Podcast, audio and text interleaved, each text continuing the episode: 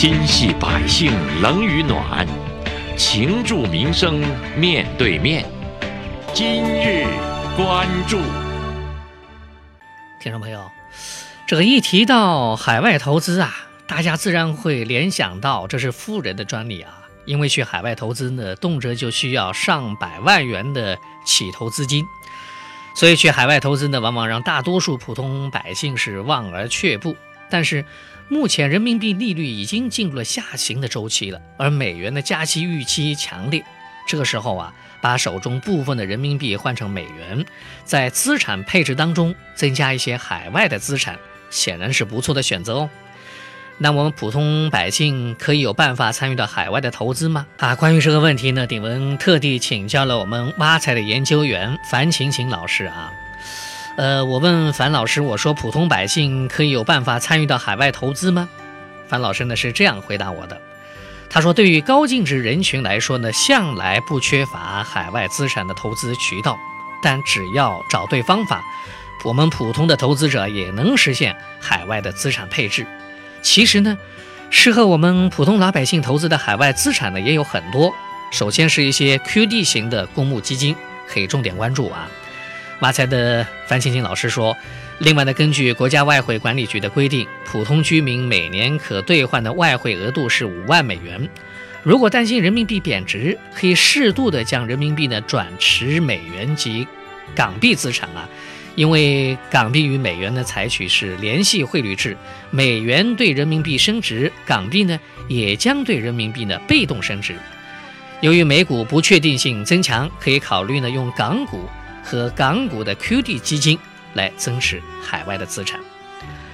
发财的樊青青老师接着说啊，他说近期香港的主板股票指数估值呢已经达到全球的最低水平了，港股啊成为一个越来越吸引价值投资者的标的了。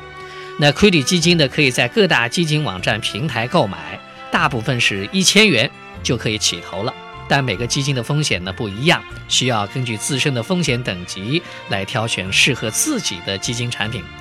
一些外资银行呢，也可以购买一些海外基金，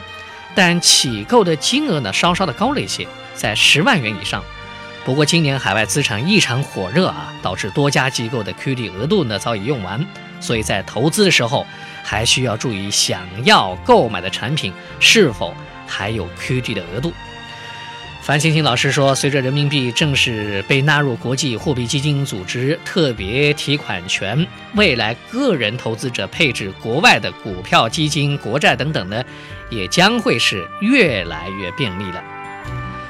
那么，投资海外的资产呢，有什么风险呢？顶文接着问挖财的研究员樊青青老师啊，樊老师是这样的回答我的，他说，资产配置的主要目的呢是分散风险。那么，投资海外资产的目的之一是为了获取更高的收益。第二呢，是为了分散投资风险。当然，任何投资产品呢都是有风险的，海外资产呢也不例外。首先啊，海外资产种类繁多，产品设计的结构复杂性呢更高，对我们国人来说呢比较陌生。另外，海外资产呢受全球市场波动影响较大，风险呢更加的不可控了。